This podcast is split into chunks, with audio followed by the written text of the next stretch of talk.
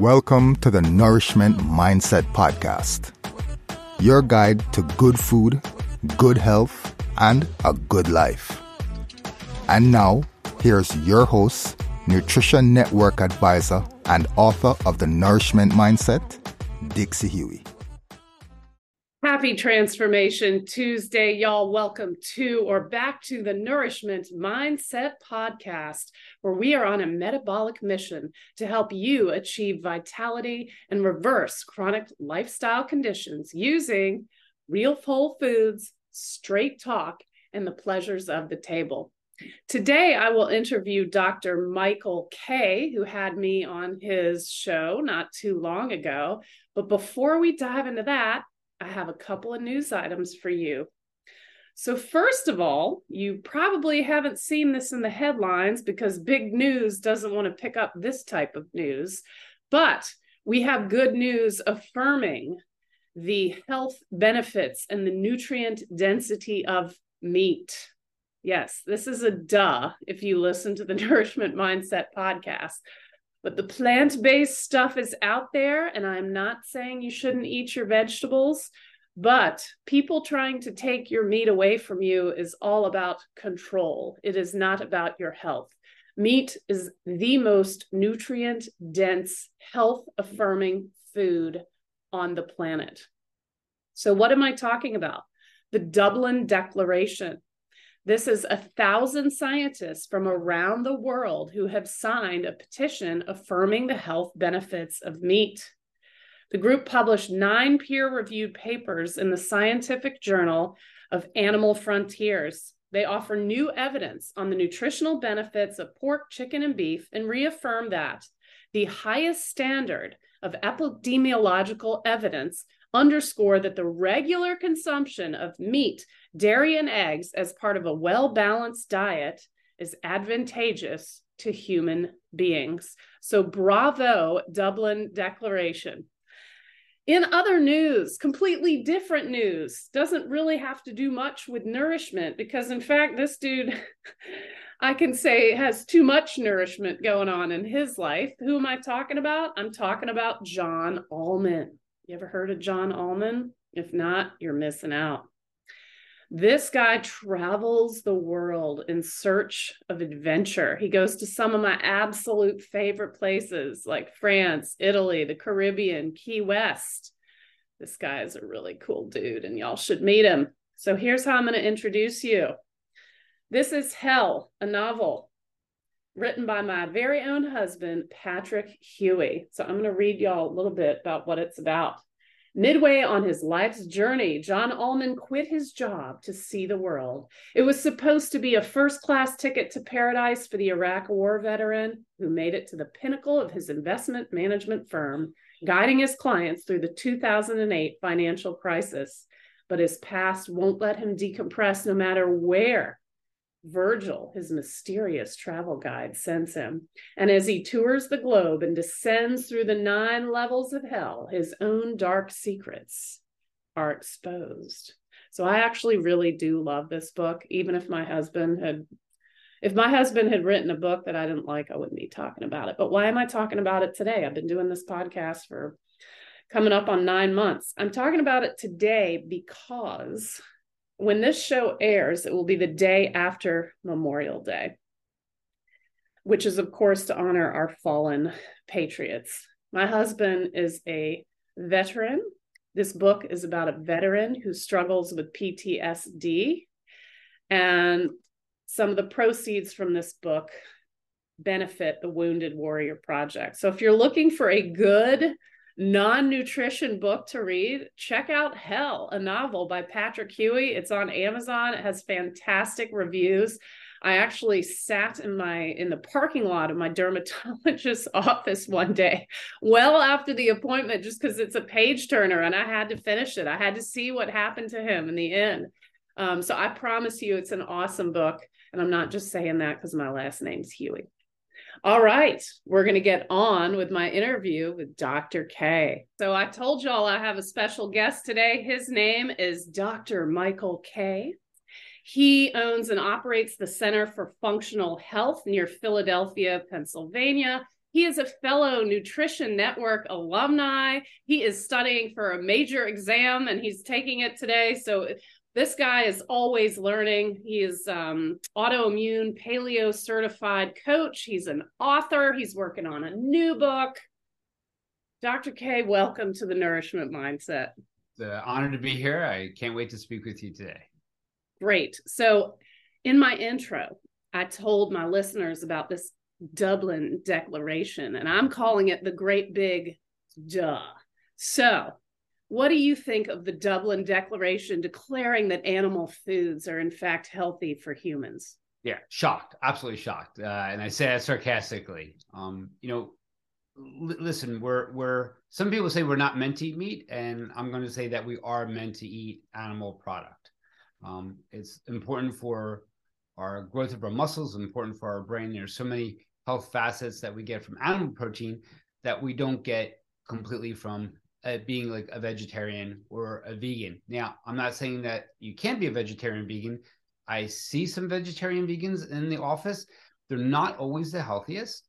Um, so, you know, we have to find this fine line where we can bridge our philosophy, uh, how we feel about animals. And I am a huge, huge animal lover, um, and how we feel about our environment, our world, and then how we feel about our physiology and we have to kind of blend all of that together. So respect for everybody that eats meat that eats vegetables um, but i will say you know when we look at how we grow and how we function you know eating animal protein is important.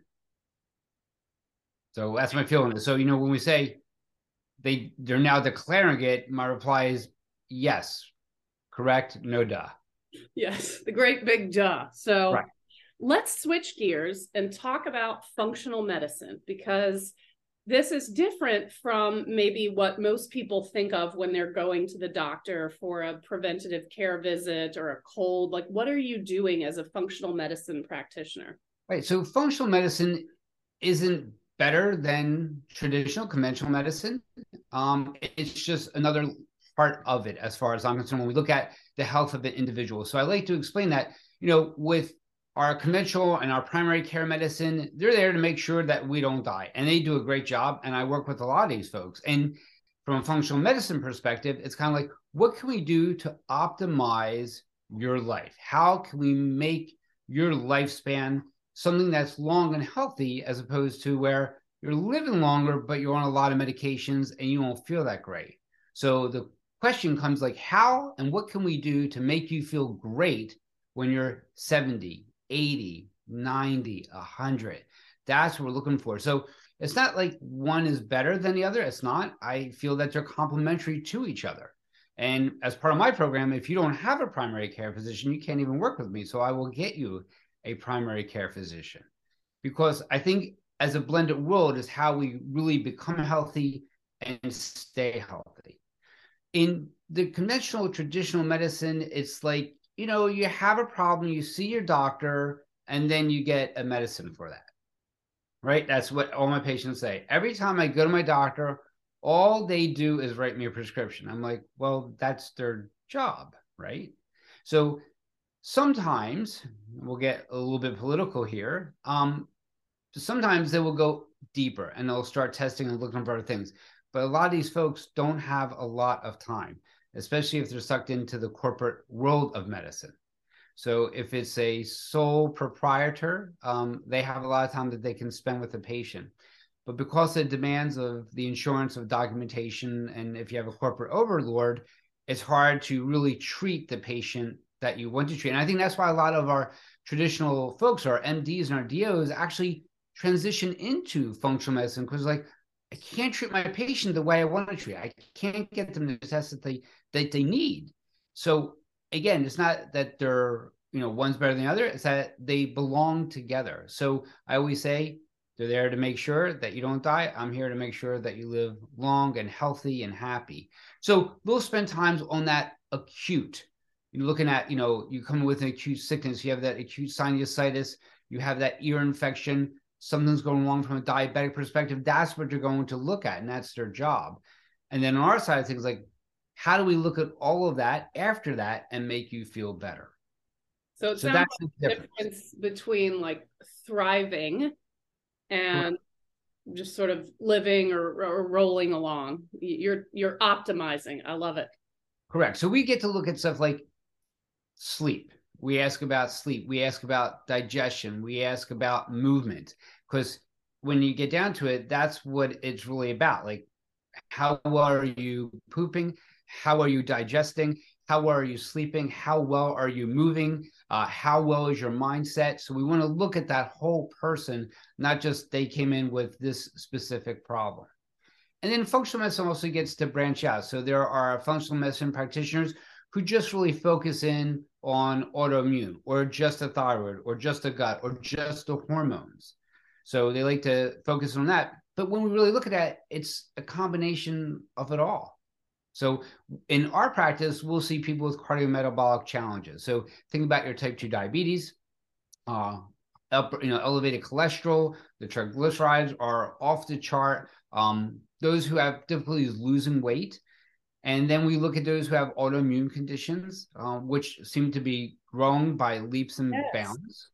You know, we're seeing that. And we want to say, okay, we want to take a step back and look at them and say, yes, you have this diagnosis, but you are not your diagnosis. Your diagnosis does not define you. And let's see what we can do to optimize what we have. I love it. This is great. So, like you, the practitioner, the patient will need to be prepared to spend some time and invest in this course of optimization because it's this is much more in depth than your 15 minutes stick out your tongue here's an antibiotic Correct. Correct. But a lot of times when they, just when they fill out our paperwork, our initial paperwork, and you know, I had a patient the other day said, "Wow, I, I didn't realize all that is going on with me." Mm, The, the health journey is important. So it's it's where did it where did it begin? Right? We you know we're not talking about like okay you fell last week you broke your leg okay that that started last week but when we look back where where did it begin? And sometimes it actually begins in our childhood. So when we look at somebody from that health perspective, it's not only what their labs look like and what they're clinically presenting with, but I want to know like, hey, what's going on upstairs?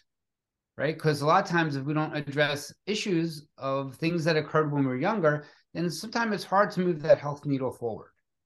gosh i love it i'm just like i'm feeling very filled with um I, I don't know if it's joy but i'm just imagining what it must be like um to be in your shoes in your office and like really like knowing the patient like Right.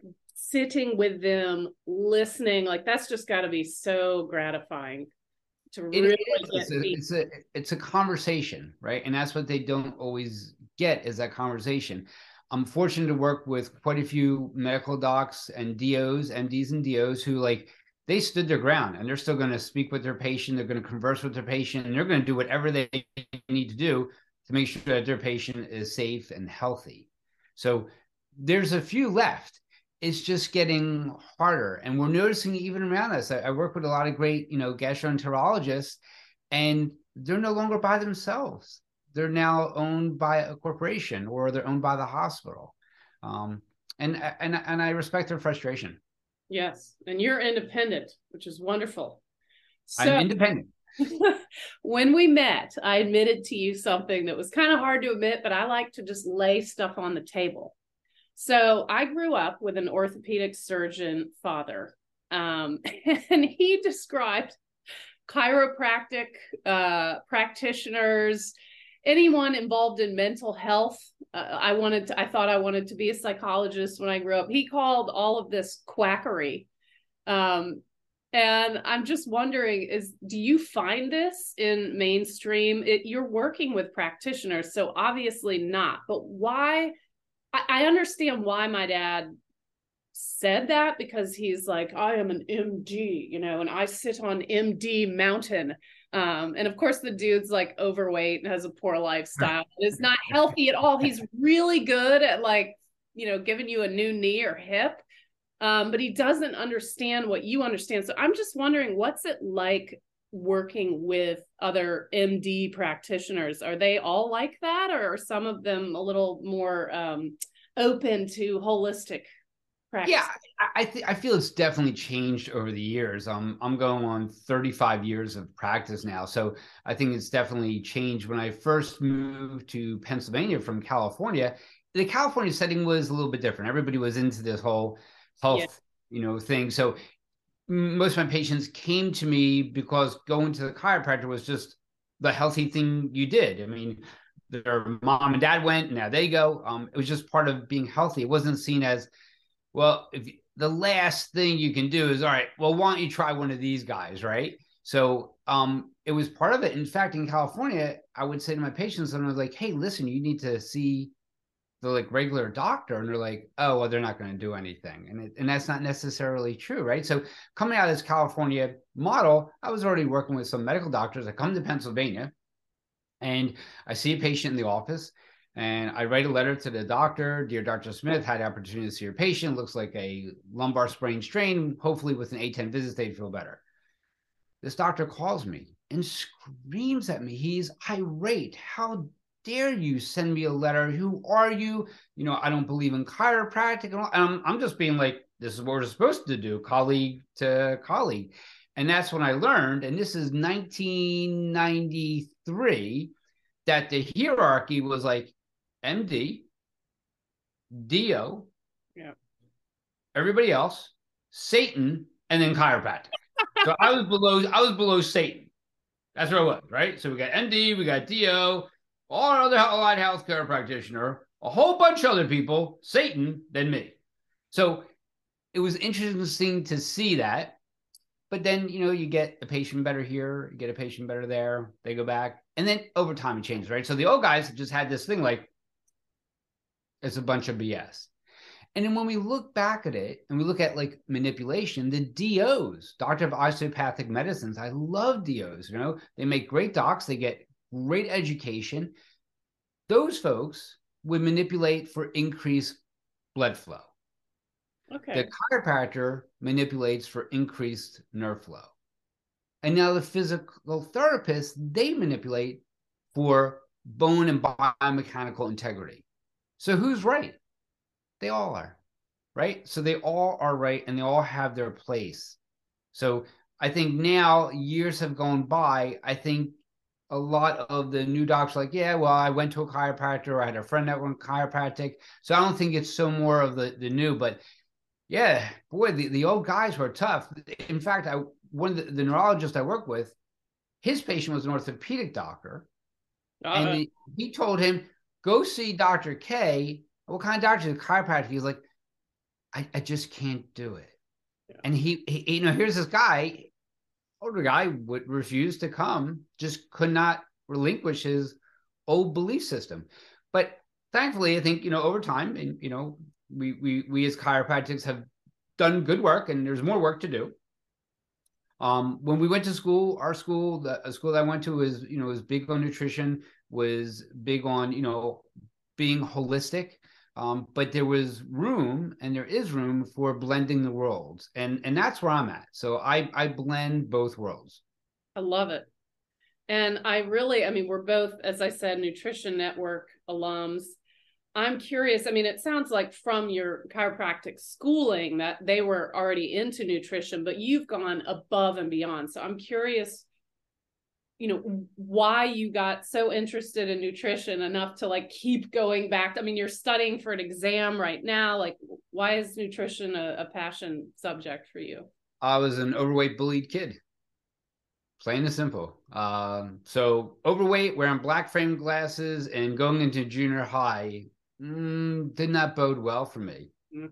yeah those junior high kids are ruthless so it's rough to begin with um, and then, you know, when you look like that, it's it just wasn't fun, right? So that, and then I got colitis, and then it was, which I think is more irritable bowel when I look back at it. Okay. Um, so it was ninth grade. It was ninth grade when I got into nutrition. Now, growing up in Philadelphia, though, it was such a gastronomical experience. I mean, hot dogs and hamburgers and hoagies and pizza and what we call Goldenberg's cheesecake, right? Isn't that Philly yeah, cheesecake? I mean, it was amazing food. You know, um, it, it was hard to give some of that up. But when you take a look at my household, um, you know, we thought being bloated was normal, right? So I thought the Rolaids on the counter was just after dinner mints. Wow.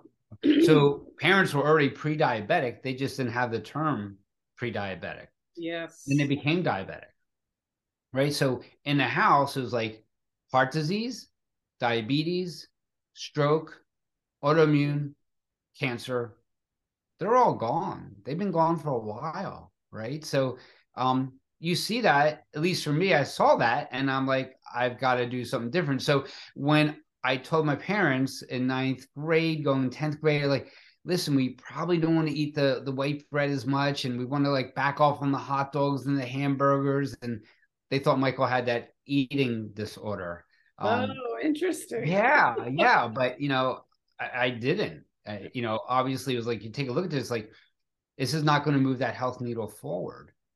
So I tried several different diets. I was vegan, I was vegetarian. You know, I, I mean, did it all. Followed whatever latest fad was out trying to lose weight and just got steeped deeper into nutrition and movement. Did competitive bodybuilding when I was a teenager, uh, some powerlifting. Yeah, so it was always about health, and the goal is to live to 110. So that's that's been my goal for a very, very, very, very long time.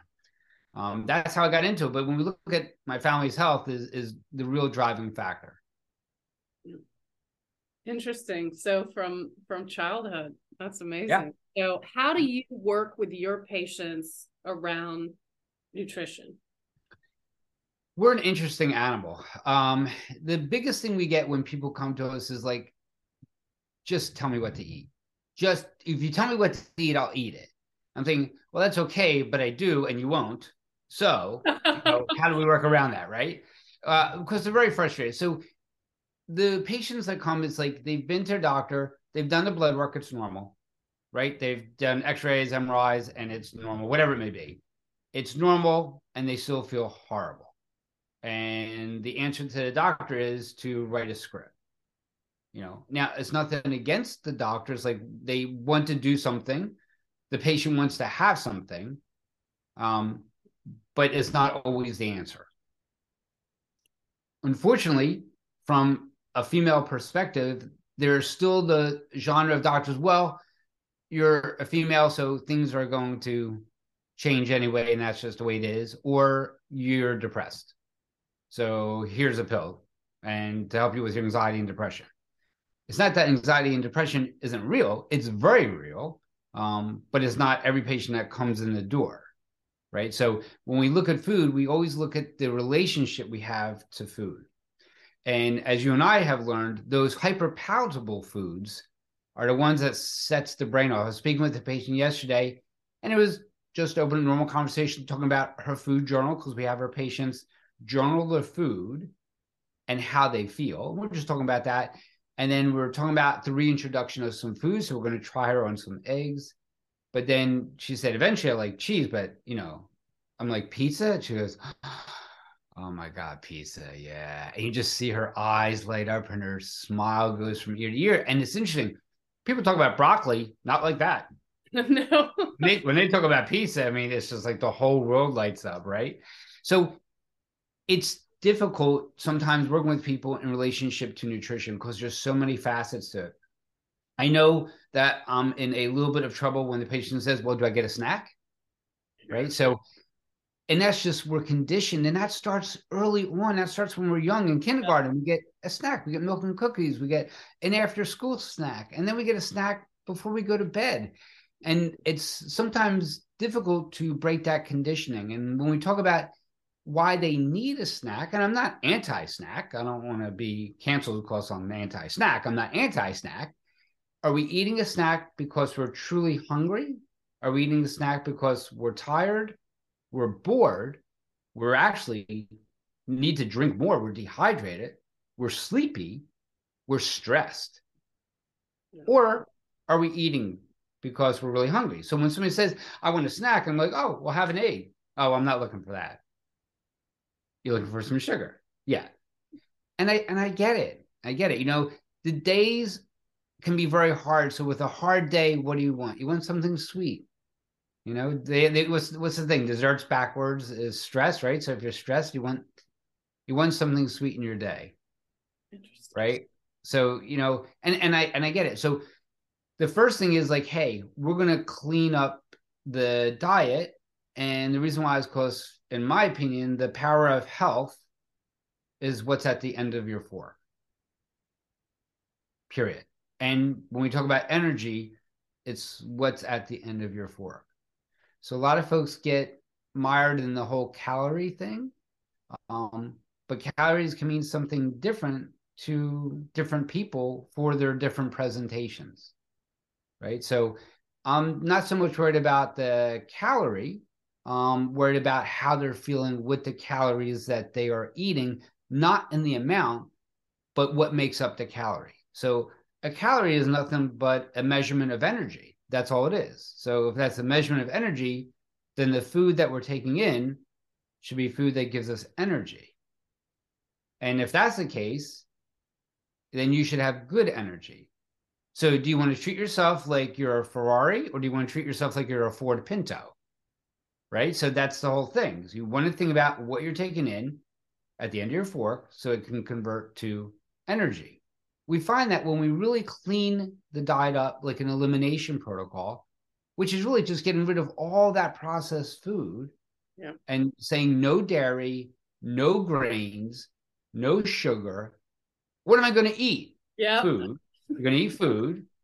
The first week is difficult. The second week, you begin to feel a little bit better for me, it's not like how much weight they lost. It's like I'm climbing the steps and my knees don't bother me. Mm.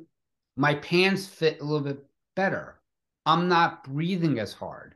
My skin is clearing up. I'm not having that mucus. I'm sleeping better. So just by pulling that lever of what you plan to put at the end of your fork can change many physiological systems in your body. Oh, that's so powerful. Because we get to do that at least you know a couple if not three times a day. Correct. And it really it places the i love your end of fork too because it, it's literally in your hands. Your health is is in your hands. So right. That, and i always tell people listen you're not wealthy enough to be sick. You don't make that kind of money you really don't the greatest way to lose any savings that you've accrued is to get sick it's true right? We, you know, insurance is so expensive. Getting tests are so expensive. So you got to hedge your bet by staying healthy. Now, that doesn't mean you have to be perfect because a lot of patients say, well, does this mean I can never ever have pizza again? Hell no. Of course you can. But maybe you don't go for the three and four slices. And maybe you don't do it once a week anymore. And when you do do it, maybe you know, you know the next day you're a little bit better. It's not about being perfect. It's about just making the best choices at the best time. I love it. And to me, I'm usually counseling clients to say, hey, if you want to have an indulgence, that's fine. Enjoy it. Sure. But indulgences can be interesting psychologically because if we go, well, I had that and I feel guilty and now just screw it, I'm just going to eat the whole pie or whatever, you know, no, enjoy a slice and move on and the next meal make that a extra nourishing meal. So i love that. Again back to that end of fork thing that's beautiful. Exactly. So i mean and we have patients who often feel that statement that you made well i already went off it so forget it why why even bother well you should bother because again we're not trying to be 100% perfect you should enjoy it but it's also the quality you know what a cannoli is right I do know what a cannoli is. I'm married to an Italian. I, I I love cannolis. However, I'm a picky SOB when it comes to cannolis. So if you tell me you got some cannolis and I'm like, where from? You got it from the local supermarket. I'm I'm not going to waste my time. Right. But if you got it from one of my favorite bakeries down South Philly, now we're going to go. Might be right. So I always tell people wait for that snack to be of quality. And again, what we try to do is upgrade people with the choices of food that they make. So chips is a big one. Dr. K, you don't understand. I need my crunch and I need my salt. Okay, I got you.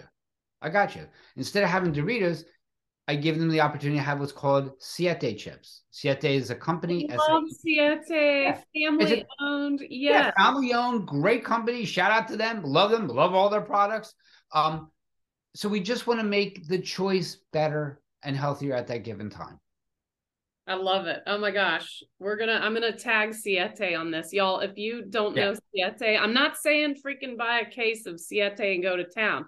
It's right. an indulgence, but they are not made with seed oils. And in every episode, I have to shit on seed oils. So, what say you about seed oils? I'm going to imagine you're no fan.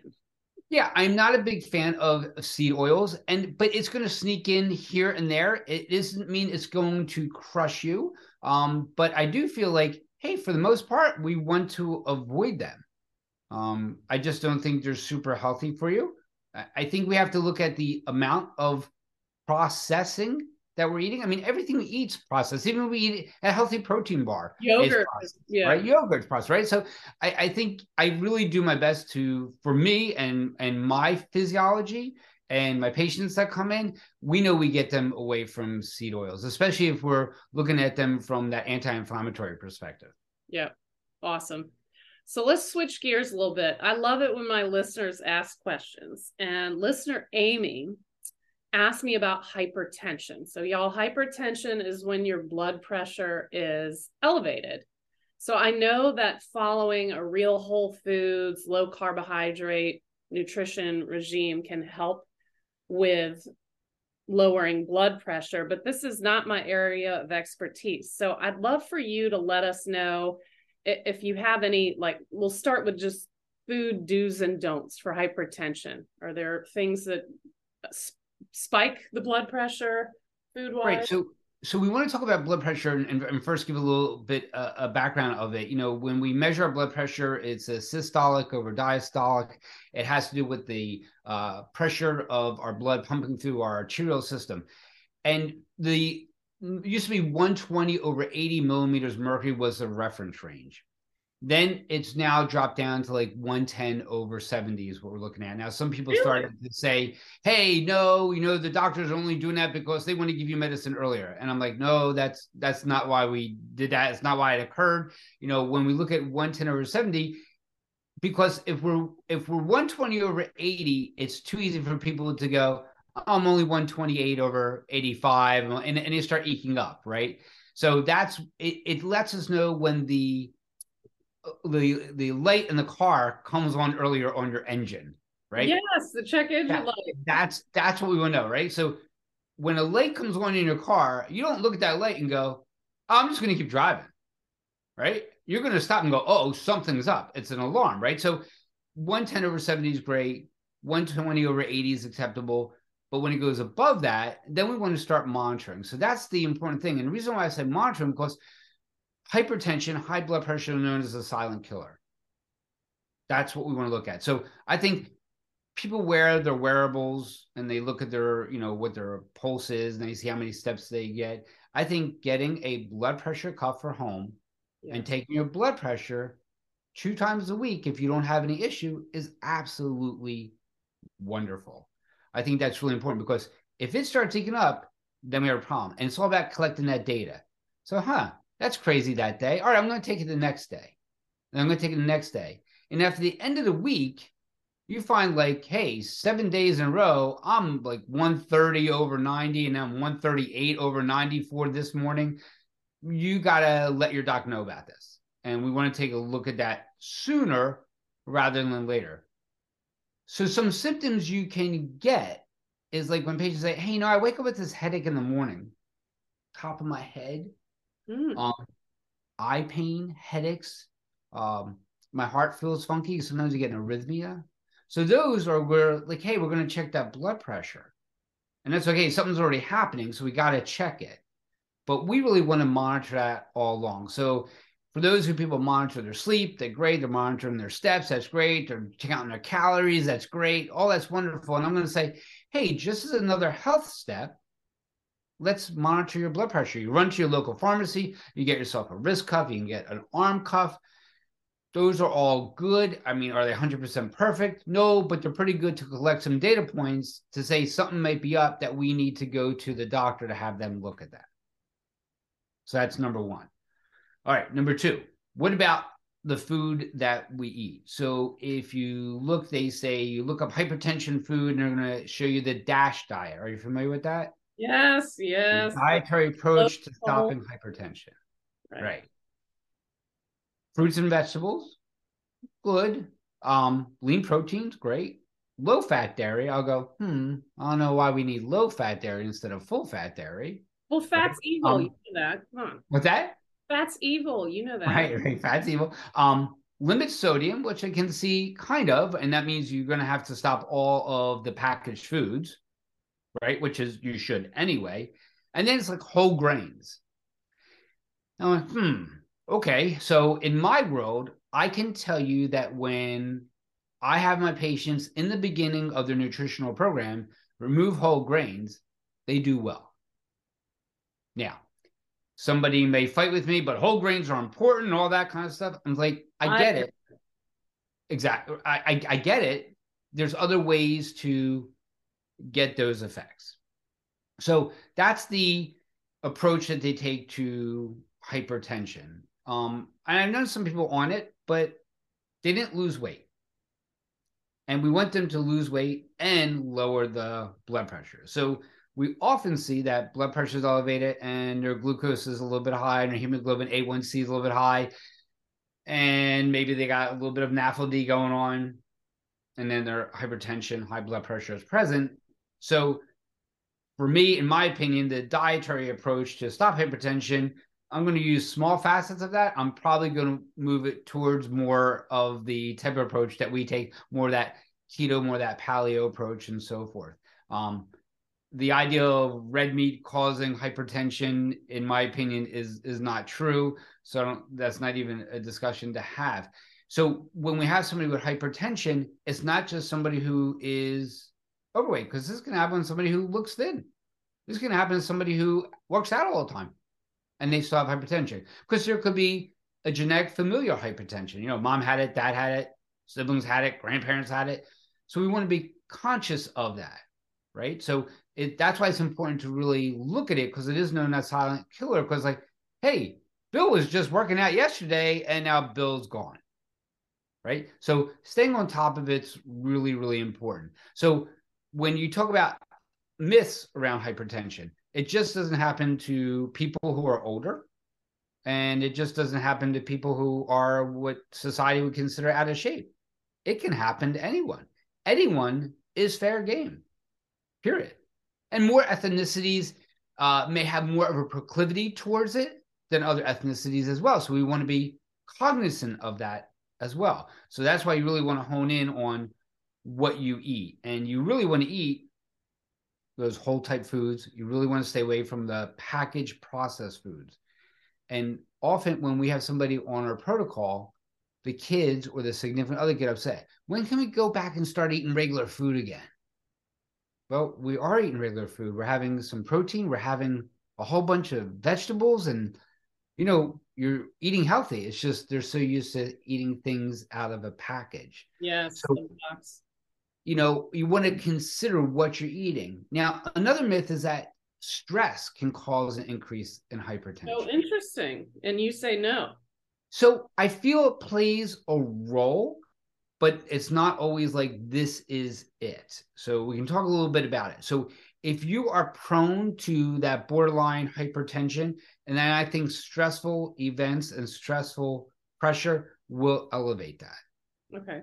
I think that's important. But we're going to have a stressful moment or stressful time in life that can elevate blood pressure as a response to meet the demand of that stress, but then it should come down.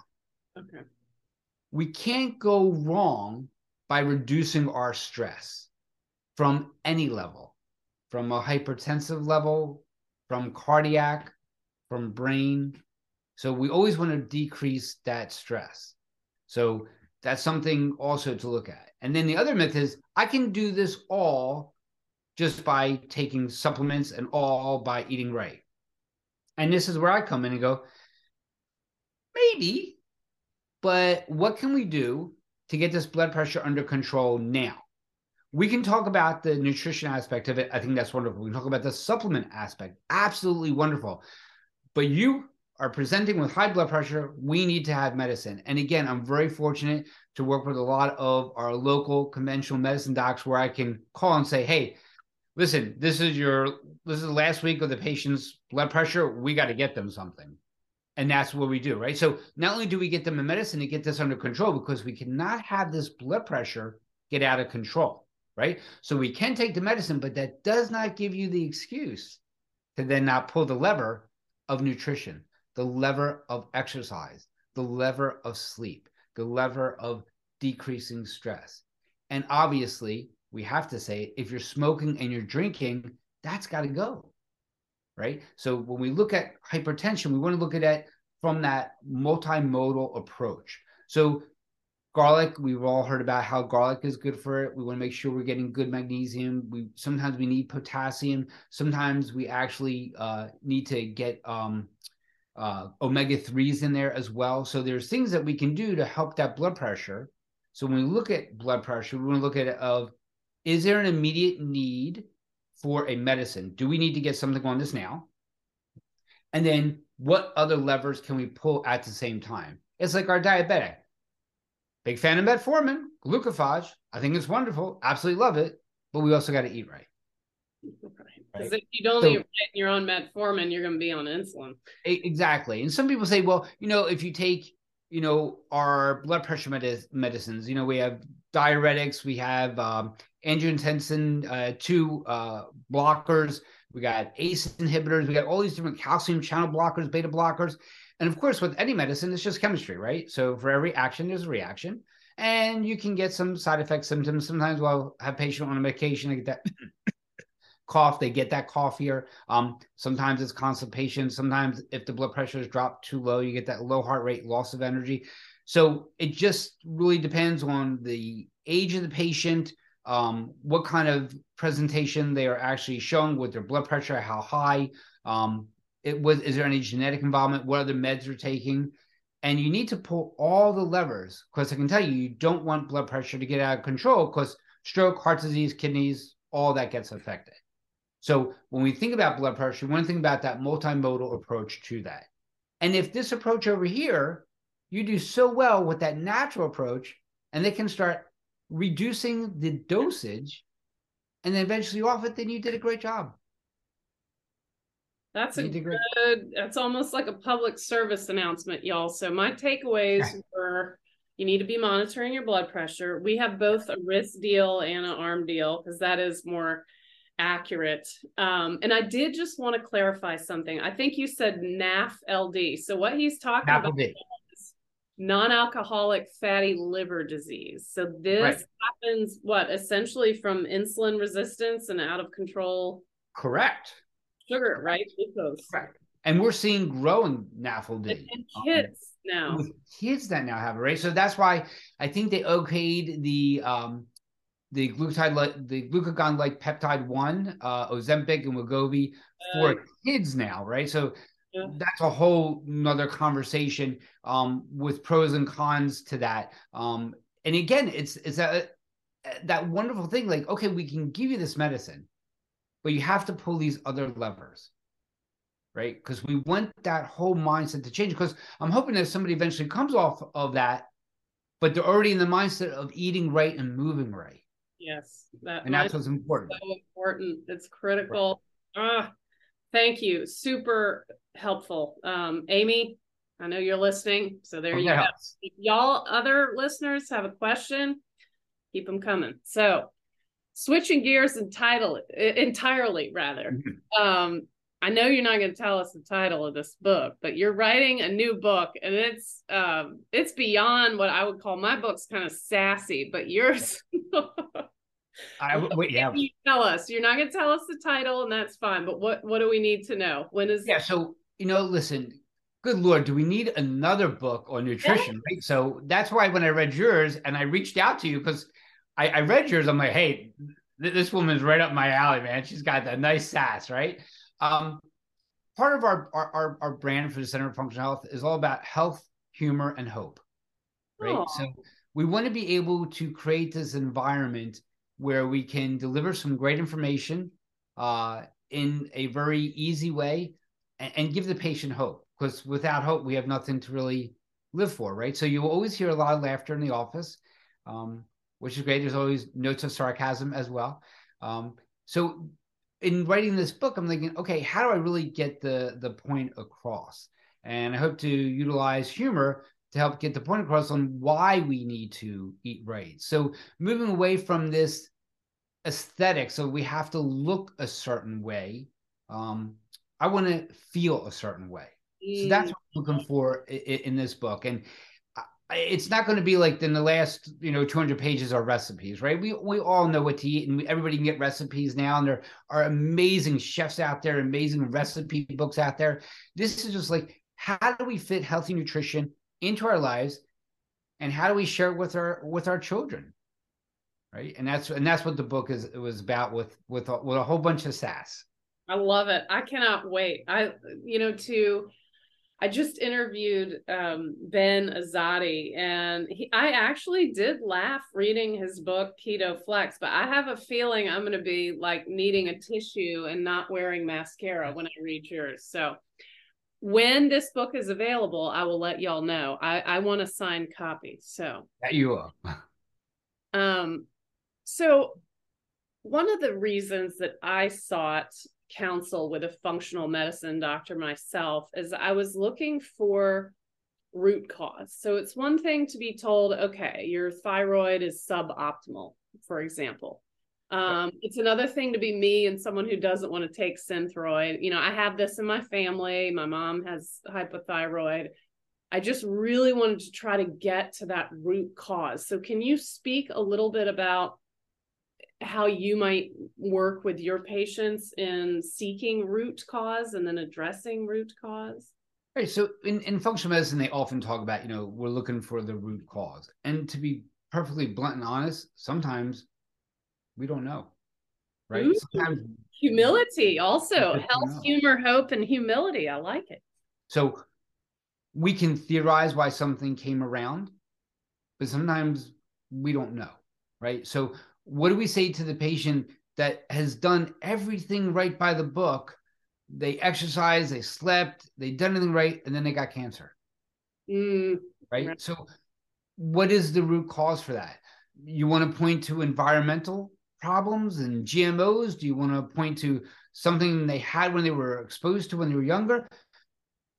Sometimes we don't we don't know, right? So when I hear about root cause, we surely do our best. So even if we know the root cause, what do we do with it? Right? So I have a patient who was, you know, exposed to Chernobyl when she was younger. So we know the root cause. It was Chernobyl. It was this leak, and she's got thyroid. What do we do with that now? yes. What? Right? That's the important question, right? What do we do with that? What levers do we pull? We we know the root cause. There's there's no question about it. There's not even a theoretical question like what may have caused it. We know what did. So we have the root cause. We still have to do something with it. So sometimes we can go looking for the root cause. And then sometimes it really doesn't make the difference.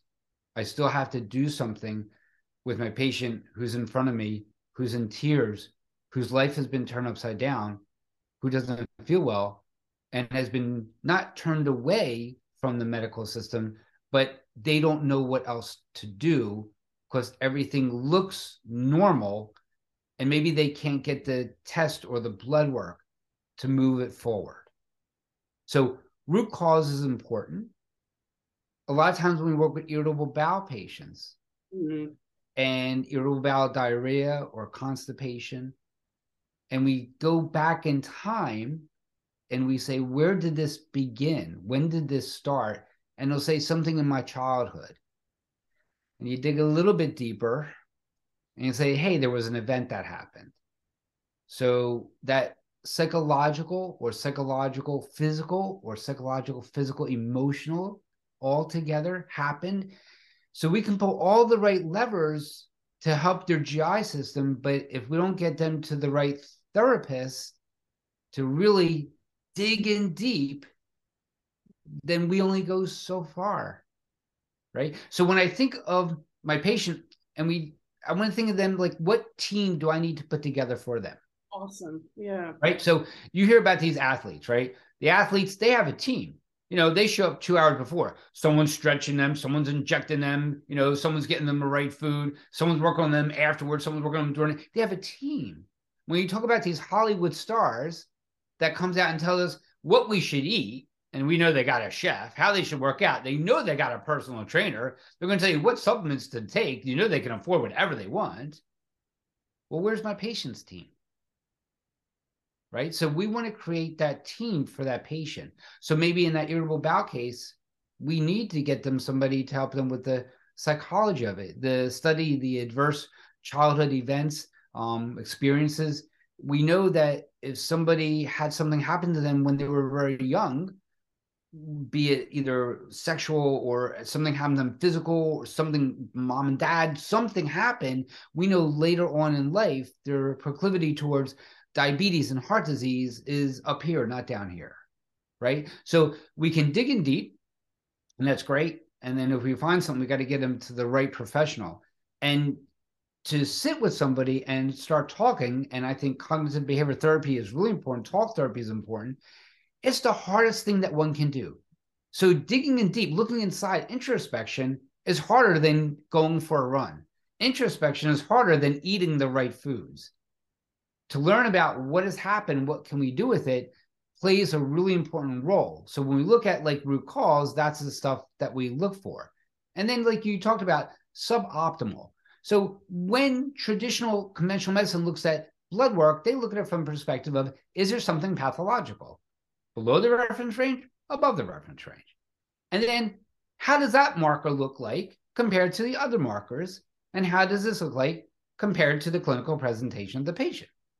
So in functional medicine, we look at that and we say, all right, what do we need to do to optimize them? For example, vitamin D, the reference range is 30 to 100.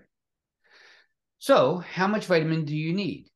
I don't know. People say, What vitamins do I take? I'm like, I don't know. What's the problem, right? What does your blood work look like? Right. So we want to look at that. So if somebody's vitamin D is like 40, you're like, okay, that's great, but maybe you need a thousand or 2000 IU, depending how much sun you get. Because I'm more comfortable from an immune perspective that, you know, 50 to 60 to 70. I think that's optimal better. versus just oh, hitting that right. 31. Yeah. I don't want to be anywhere near 30. No. You're just fine.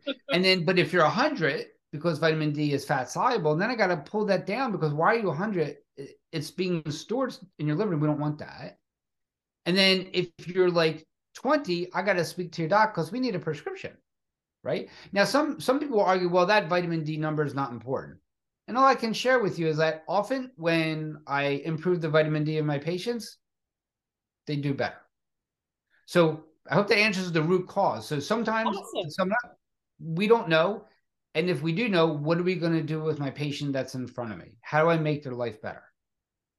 I love the specific examples. I love, as I said, the humility um, and, and just the practical nature. So I again, I was I was feeling this vibe earlier in our conversation. How wonderful it must be to be in your shoes, helping people, like getting you know in, in, the weeds if you will um and i just again if any of you will so tell me about your are you obviously you're in pennsylvania so if someone is nearby they can contact you do you do online consults or does someone need to be face so both in pennsylvania and california so i'm licensed in i'm licensed in pennsylvania california uh, new york and a telehealth license in florida Ooh, um, Florida, yeah. Yeah. Unfortunately, New York is, is is is tough on docs across the board with their scope and what they're allowed to do. So if I see somebody in New York, it's just from that chiropractic physical perspective. Um, but in California and Florida, Florida is a wonderful state to practice. Actually, um, docs get to do a lot more to help their patients in Florida. Um, so you know, we'll see somebody here, you know, a lot in Pennsylvania, and we'll see them in the office. Not we you know we want to reach out to their primary care physician and say, hey, we had the opportunity to speak with your patient. This is what's going on. What have you seen? So I actually get on the phone and, and speak with the doc because I think, again, it should be that team approach. I think that's really, really important. So we look at them, and it depends what you're coming for. So my world is GI, autoimmune, uh, brain fog, fatigue. My joints ache me. I lost my get up and go. Um, that's that's a lot what we see in the office, and then we'll work with that person. So real in depth intake, and then we do the exam. We'll look at blood work. We'll look at functional medicine lab testing. And just a brief thing on functional medicine lab tests. A lot of my patients want to come with to the office and they want every single test. Um, because and I don't blame them. They're they don't feel well, right? So they're looking for that one thing that oh, so that's missing. Once I add that, oh. everything will be great. I, I wish it was as easy as that. So I think a lot of times we don't need all of the testing, right? So for example, in in the musculoskeletal chronic pain world, somebody comes in with an issue, we're going to treat it if it's not getting better in four weeks, then we're going to go for the MRI or the ultrasound, right? So in my world, depending on what they come in with, it's like, all right, you know, let's change the lifestyle around a little bit. If we're not moving that needle forward, then we'll go for that stool test, or then we'll go for the hormonal panel. Um, a lot of docs don't like doing the hormone panels um, because they feel it's just a snapshot in time. That's why we like to look at it a little bit differently. So it just depends what that patient has and then we create the menu for them. There's so much happening when they come in. It's hard to pull everything at once. We cannot pull the lever of exercise, the lever of food, the lever of sleep, the lever of meditation, lever of mindfulness, lever of mindset. We can't pull all those levers at one time because you just don't have that physiological wherewithal, that that strength, that bandwidth to do that. So the easiest thing I can do is let's just change the food make you feel a little bit better. Once we have that physiological buy in, now that you're feeling better, now let's start talking about how we move. Now let's talk about how we meditate. Let's start talking about how we are thinking, our mind frame, right? So all that's important. Just when you feel horrible, it's just hard to do all those things. Right. Yeah, it's overwhelming. It's overwhelming. You, you, baby steps. That that's right. um Y'all, so this is really personalized care. So if you're in any of those states that Dr. Kaye mentioned and you are struggling and you would like another person on your team, reach out. Um, on that note, where should people find and follow you, sir? So we're on the website is the center for functional health.com and that's F-O-R, not the number four. So the center for functional health.com and on Facebook, the same name and also on Instagram as well. Awesome. Thank you. So, in closing, I like to ask this question um, because the nourishment mindset is certainly about a lot of the things that we have talked about today, but it's also about the pleasures of the table. And, you know, we talked a little bit about, you know, mindful indulgence, that sort of thing. But I'm just curious in your household, your family, do you have a favorite tableside tradition, whether it's a daily ritual, some sort of favorite dish, a celebration? What's going on, Chez Kaye?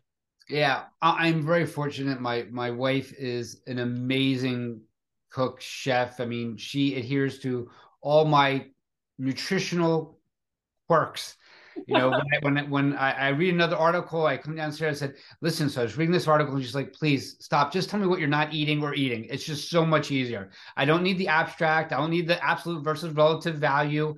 I don't need any of that. Just tell me what you're eating, not eating." So I'm very fortunate, and I'm very so fortunate in Pennsylvania. We have a lot of great farms that are still existing. So this is a shout out to Bolton's Turkey Farm. Um, I go to my Bolton's Turkey Farm almost every week and my favorite thing is their turkey. They got an amazing like turkey cutlet that I love. Um, turkey cutlet, broccoli is my favorite. So that, that that that is hands down my favorite. And favorite holiday is Thanksgiving. So Thanksgiving when everyone's home and everyone's around. Eating without all the gift giving and stress. I love it. Well, y'all, that's a fun note to end on. Thank you so much for coming on the Nourishment Mindset, Dr. Kaye. I will link your site and your Thank socials you. in the show notes. And I look forward to seeing you at Low Carb Boca. We'll January. be there. You're in Florida. Get some vitamin D. It's free. Oh, can't wait.